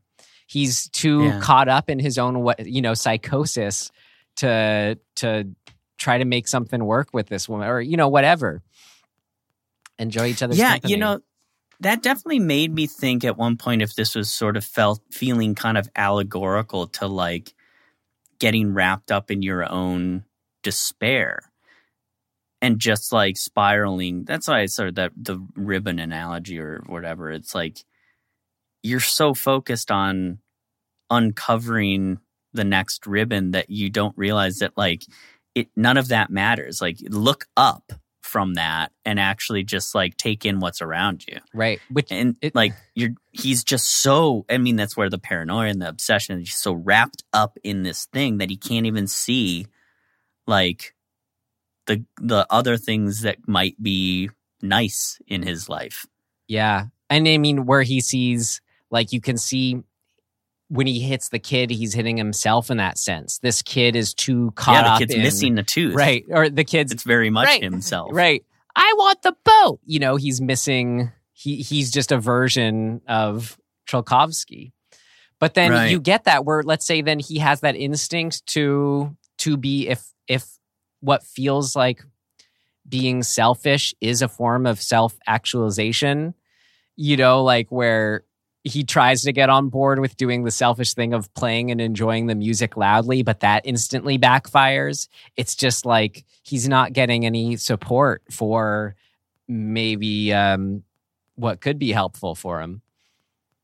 You know, it's it's like as soon as maybe you make a step in doing something in a healthy direction for yourself, you get evidence that that's not, uh, you know, quote unquote evidence that maybe you should uh, are going to receive. Oh, that's not the best thing or whatever. But it's so true. It's so true in real life too. Cause like we've all had that experience where we've been like, you know what? I'd like to change some things up for my own betterment. And there's always people around us who are like shooting it down or saying, well, here's why that's not a good idea. And because it's a threat to them, like change is a threat to people right? especially people close to you. They're like, wait a minute, I don't want you to like actually improve yourself because then I won't continue to have the the safety of the person that I've defined you as. Well, I think too that it also, as far as that that you know, life is a, a loop. Every day is a loop. That I mean, and just thinking of what you exactly said, how that can be applied to making changes, making healthy habits in our own life. Like it can be hard to commit to, let's just say, like working out or eating right, because, and that's why they say in order to do that, don't worry about, you know, working out every day. Work, worry about working out or eating a good meal today. You know, Right. because Right. that's the scary thing and i remember that from like when i was i mean it's a great a great example for this you know we got into our motel El- hell episode i talked about moving to a full plant-based diet where it was like i remember before that the horror for me was oh god but that means i wouldn't be eating this you know animal again eating this thing again for the rest of my life you know Right. and that's a lot to take it it could be you know look at that way with commitment with relationships you know it appears we all have our version of that where it's just like to the thought of making change is somehow an acknowledgement of our mortality you know it is this Right. internal Right. unconscious way Yeah, like Trelkovsky could have just moved out. Like he could have just moved out. right but he's so but i'm such a polite person and i got to be so Mhm. thankful and where am i going to go da, da, da, da, da. i mean that's sort of a different thing that's just like the all the what ifs, uh, you know, the just being obsessed with the potentialities of what could go wrong, Yeah. which is another form of like foreseeing into the non-existent future ad nauseum. right. What did you think of uh, Shelley Winters? Great. She is great. I used to I, I took classes I can't remember who it was, but I took classes who was mentored by her. I think it was this guy Ted Zerkowski from New York. And I'm pretty sure he was the one who had these anecdotes about her and he was like, Man, she was just cutthroat. Like if you were in her class, you bet you better be prepared. Cause she would just destroy you. And did You you made me uh, always kind of I wish I'd met her. Did you hard write to her because we were trapped in our own existence? Yes. yes, a little bit. yeah. no, she's I mean, great. you know, um, I, I think there's a few other fun things to point out about this film. totally, totally. Um, it's just, it's just like you know, case in point, what just happened. Mhm. Um, I loved like the specificities of what he was seeing in his hallucinations. I guess when it gets to like one of them has kind of like a goblin face or something like that. Oh my god, it was incredible. The Mr. Z, Yeah. Monsieur Z, he after uh Trelkovsky's been hit by the car, the the the husband of the husband wife who hit him with the car, they you know, he looks up and they they are no longer those two people, but they're now Monsieur Z and uh Madame Dioz, who's Jo Van Fleet, who's a really great actress as well. Um but Monsieur Z's lapel on his trench coat has turned into like bat wings. Yeah, I loved that. Dude, that was incredible. And it's for like, it's so short. It's just this very fast little, maybe, I don't know, a few frames worth of, of, of seeing that. I was like, damn, that is sly, sly little costuming. Oh, it was stuff. yeah, no, it had the effect of it was just enough to where as soon as it happened, I was like, wait, I just saw that, right? yeah. How fun. Um, I love too the ball bouncing outside that turns into Oh my God. his decapitated head bouncing. Yeah. They didn't even have to go as far as the decapitated head, and I was already loving it. Just the effect of a ball Yeah. going up that high and the strain. Yeah, it was it- really eerie. it's like taking something that's normal, but then just making it not just enough in a certain direction to make it not. But then, of course, as soon as it turns into his head, well, that's that's hey, that's great too. Icing on the cake.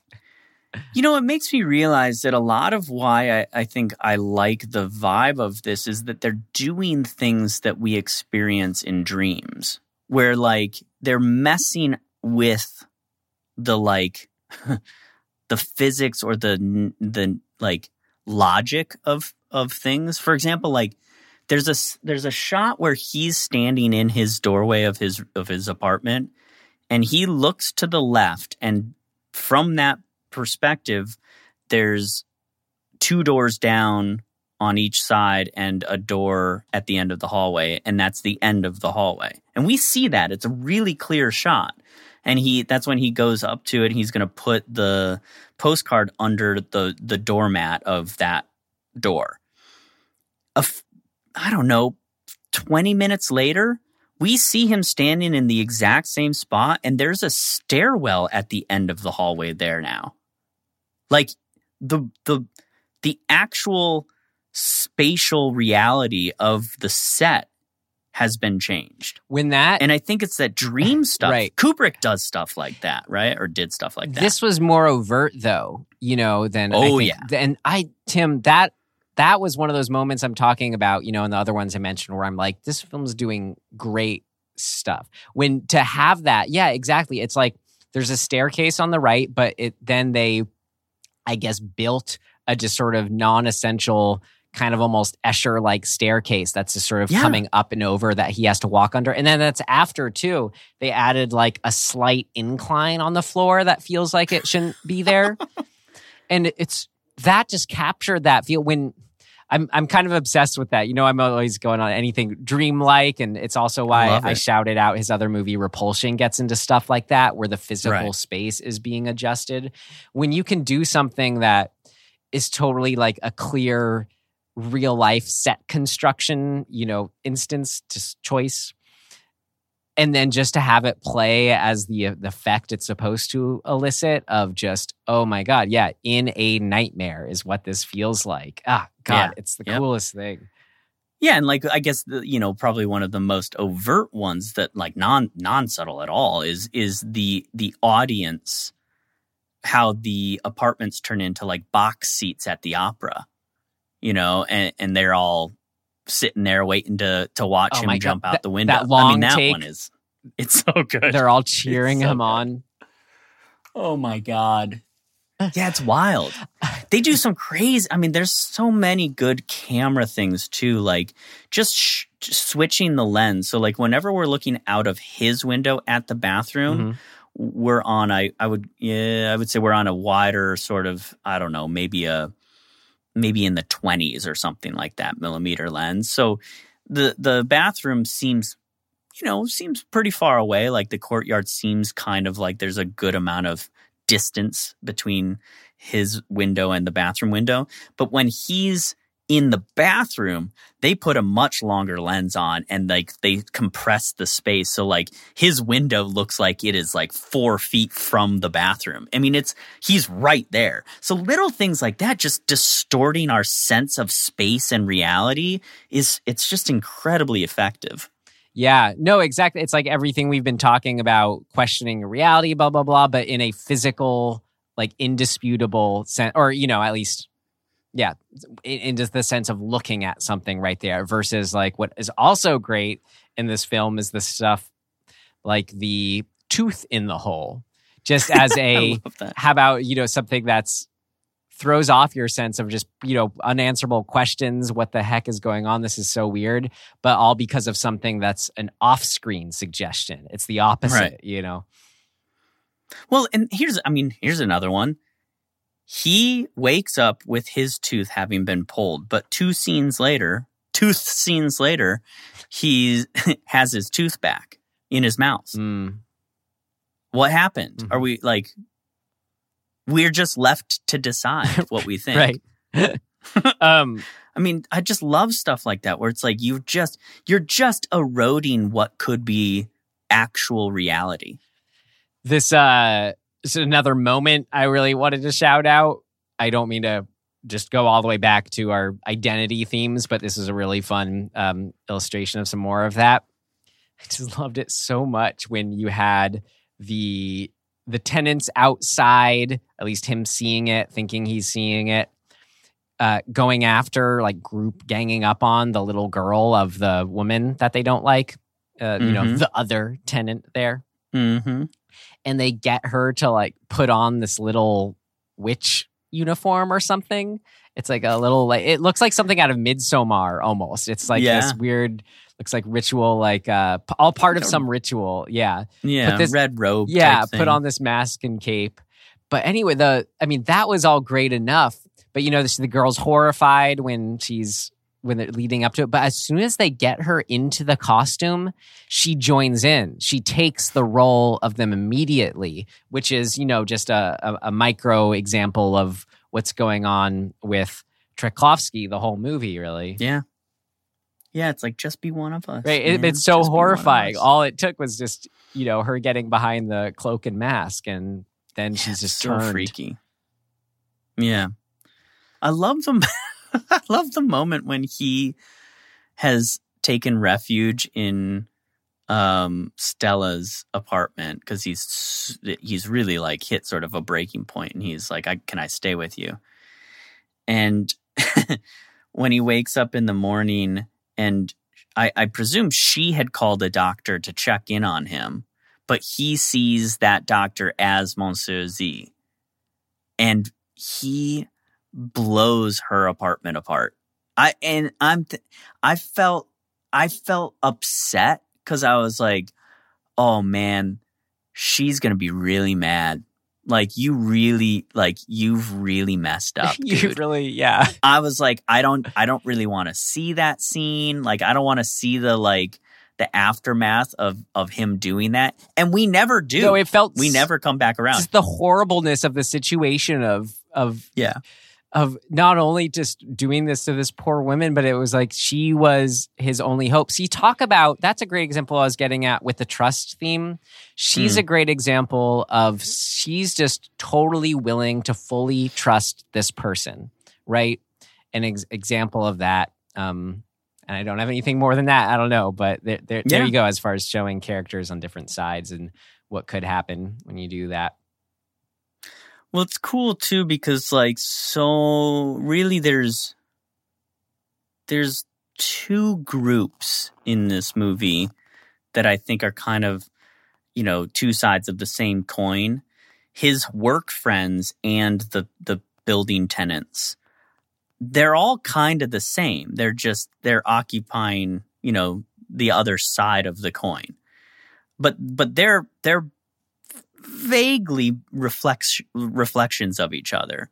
But she really stands out as this like other thing where she's sort of like almost the, the only touchstone of like kindness and some of these just general sort of traditionally feminine qualities or or yeah feminine qualities i don't mean gender wise but i mean in in the sort of broader meta- metaphorical sense um she's accommodating she's kind she's sort of um nurturing those things.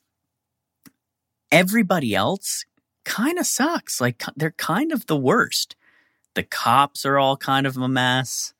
He gets hammered by that one cop about like he's like i've already gotten all these complaints about you you better watch out it's like what is going on man jesus Right. And it's like all from his point of view, we're feeling him. All I did ever was exist, you know, is sort of Right. like, is that a sin?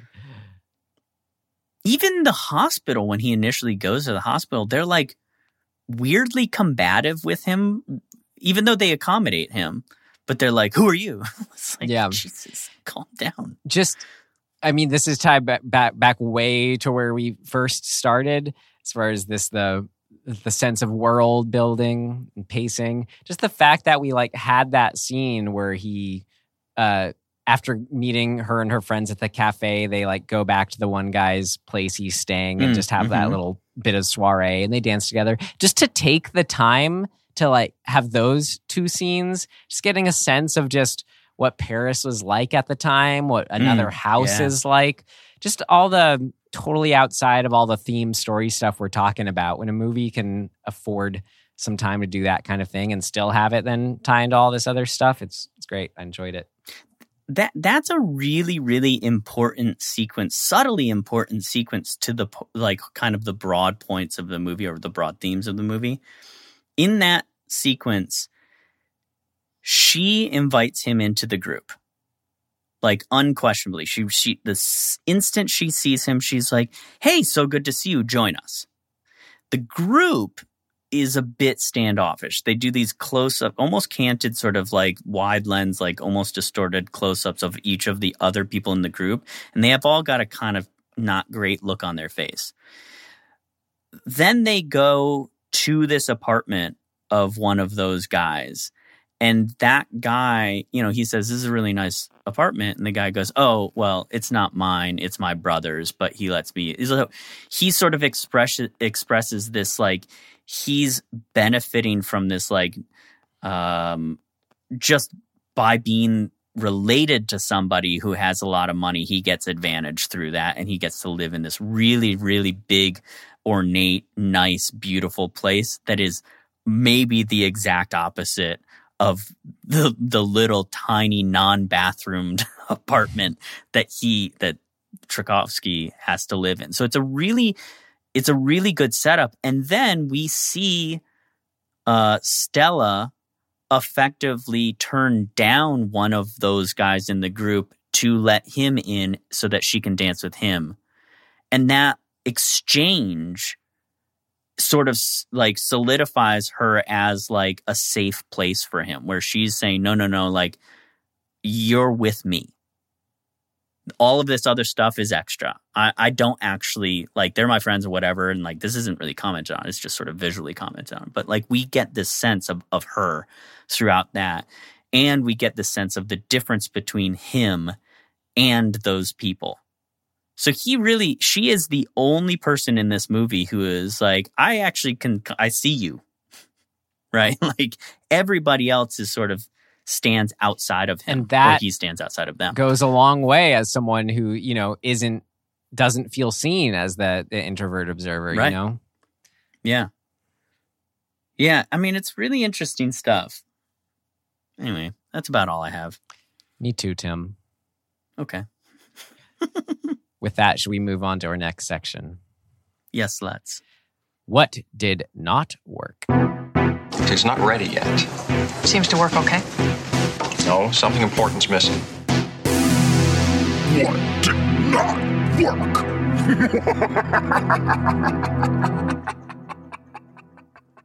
I'll tell you what didn't work for me. When he has to clean up his place after that party and he's dropping garbage along the stairwell the whole time, it there's I just I triggered me. I don't know why. I was like just just put stop trying to carry all of the garbage down in in one go. right Make two trips, man. and it was Just make two trips. in- but then he comes back and it's all cleaned up. It really freaked me out. I was about to say just to make our uh, what did not work section just be more that did work. Yeah, the fact it was all cleaned up afterwards that was something I forgot to mention. That was a great moment. And Oh man. just to say, uh, no, I'll save this for uh, our next section. The only thing I had, I don't know. I mean, at one point, you know, it was more before I watched it. It was like, oh, is this a little long? No, it's when watching it, it feels great. Uh, there's some unfortunate ADR um, moments, but well, yeah. I mean that that is what it is, and it's it's not prevalent, or it's not. Yeah, it's not throughout the film, but there's some. It's it happens, you know, a handful of times, but that's a, a technical thing. So do with that what you will. Yeah, it's weird. It's again one of these movies where I don't really there nothing wasn't nothing was not working for for me. Um in the movie. All the things we discussed at the top of the episode were really the things that weren't working. for Right. What didn't work for us, Roman Polanski. Right. yeah, so I don't really have anything. Well, I guess the thing I said where I was like, I want more of an answer. But even that's not really what I want at the end of the day. Like, I just thought, in a way, it's a thing that works because it's like, I wanted more.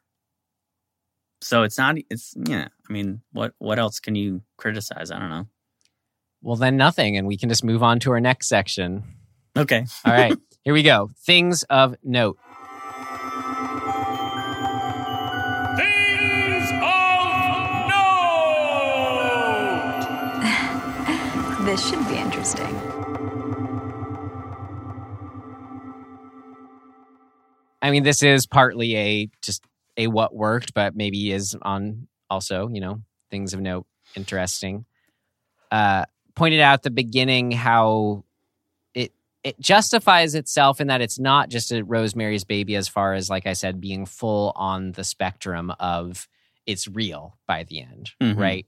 hmm So I just thought that was a, a really interesting take on this going paranoid story where it's uh, a more complicated relationship we have with his paranoia and trusting him as a source that leans mostly on the side of he is paranoid. Hmm. Yeah. Yeah, it's interesting. And uh, I guess also maybe this is could put more in the the interestingness things of note rather than just a what worked. But like I was saying too, where you were saying maybe it was, you know, you let you were wanting some kind of more, you know, something or or answer or I don't know.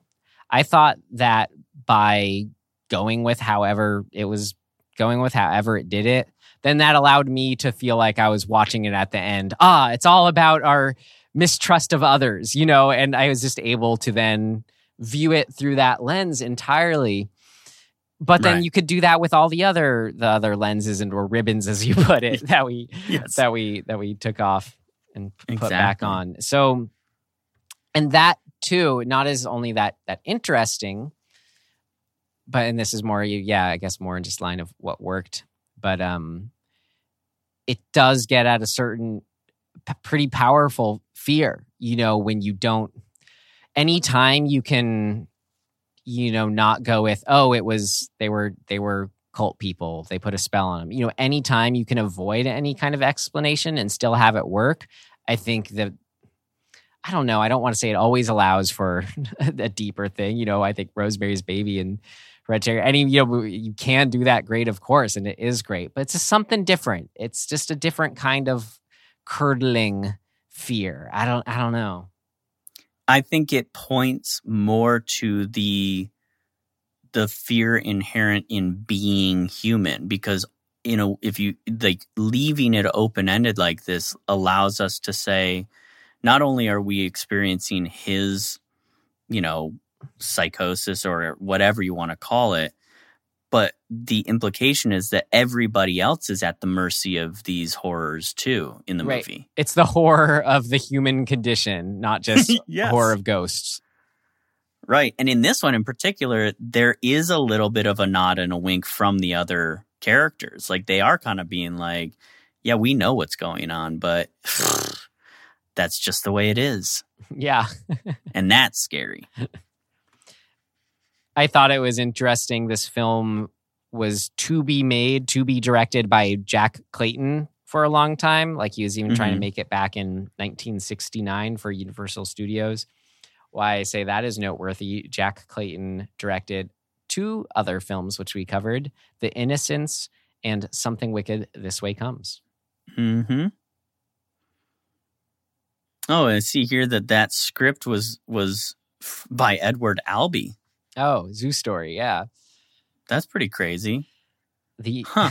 I'm sure there's tons of interesting stuff about this film's got a lot written on it about it Yeah. production stuff. The last thing I had was just a fun observation was there is a peephole shot in this film that was so exactly the peephole shot from Rosemary's Baby looking at the neighbor and where it's like it's like moving a little like it's some kind of rig they have going but All- it's so yeah, funny You know how they shoot that? All they do is they they take an actual they just put a lens. It's not peephole size. yeah yeah yeah It's bigger and they put it into like a piece of wood or cardboard or whatever the fuck and they just hold it in front of the camera. and and in these cases they're not they didn't like lock it down. They're just somebody's holding it in their hand and it's kind of moving a little bit I think it's this time realizing I think it's it's sort of supposed to approximate how we aren't totally still when we're looking through think- something that's yeah, sm- I think you're when we're looking through something that's small, you can't really be aff- affixed to it. Because I can imagine them trying it out, and like if you're totally still, it just it it seems weird too. You know? Well, and you don't want to move that like back then. That was a big camera, Yeah. and you so you don't want to. You're not going to be like shaking the camera around and ma- making it like that's a head moving. I don't know. You You, just could just have it be handheld. I don't know. You could, yeah, you could, but I think it's just for precision's sake, so much easier to just have the person holding the the piece of wood and just be like just slightly moving it around. It's a good effect. Same shot. It's great. Yep, All right. Those are the things of note I had. made five point one million dollars apparently in the box office. Great. Yeehaw! All right. Well, with all that, are we good to put a ribbon over all our tenant ribbons? Yeah. Great. Well, then that means we can move on to our recommendations to wind it down. I will. I haven't been watching so much, but hey, I watched uh, part one of a two-parter movie show somewhere in between the two, a documentary called Laurel Canyon. Just about you know the the the fantasy that we like to imagine that was Laurel Canyon back in its um, musical uh, an influx of musical talents heyday.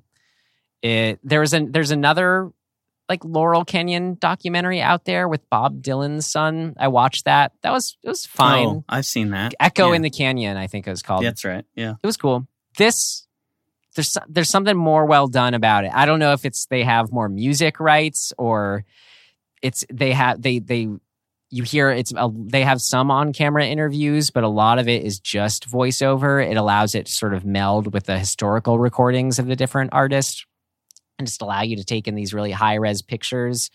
Um, this is great. This is great. I'm really enjoying it. I mean, I don't know if you're not into that, if you'll enjoy it, but it's very well done. And it's from as recent as 2020, Laurel Canyon. Um, I'm trying to remember last week. Remember, I was like, "Oh, I'm gonna, I was gonna recommend Dead this, but I'll do this instead." And now I've forgotten what that was. Let me see if I can quickly mm, backtrack through here. Blah blah blah blah blah. It's not that. Oh yes, here it is. They look like people. Is what it's called. It's a film. it's very odd and interesting and actually just watch it because like it's one of those ones that if you sit, if you kind of say anything i think it sort of spoils it Year Um, context helps. This was 2015. Is that the one? yeah that's it Cool. yes they look like people if you want a movie that well I, I shouldn't even say that okay just just watch it it's it's good it's cool it's freaky And it looks like it was all kind of a one man uh, crew. yeah Cool. yeah. yeah Great. We'll watch it after I watch uh, part two of Laurel Canyon. nice Great. Well, it's my turn. Can you leave uh, to, to pull from the hat? Can you leave uh, the excitement to me of getting to read it first before you? sure And stop.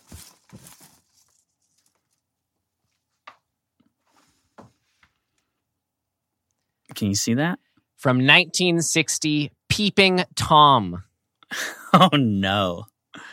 Peeping Tom. I've heard of this. This is talked about a lot in um, the same breath as Psycho. Of just sort of, it's the same year. That's right, yeah. Sort of like, oh, was this actually the first slasher? I yeah. director Michael Powell. I don't know if I've seen it. I f- feel like I've seen something. I think I might have started it once. I don't know. I don't know. We'll find out. We'll find out. For next week on Dismembering Horror 1960, Peeping Tom. We hope you join us. In the meantime, you can find us wherever you found us. Our big ask is if you enjoyed being here, is to tell a friend, though, even if you don't, we are so happy to have you here nonetheless. Nevertheless. Thanks. Yeah, well, I guess that's it. So, in closing, we hope your uh, apartment situation is plenty amenable to your needs. You, you feel like you're a person. You can walk whatever time at night you feel you want to. Thank you so much for listening. Yep. And we will see you next time. Good. Good. Bye.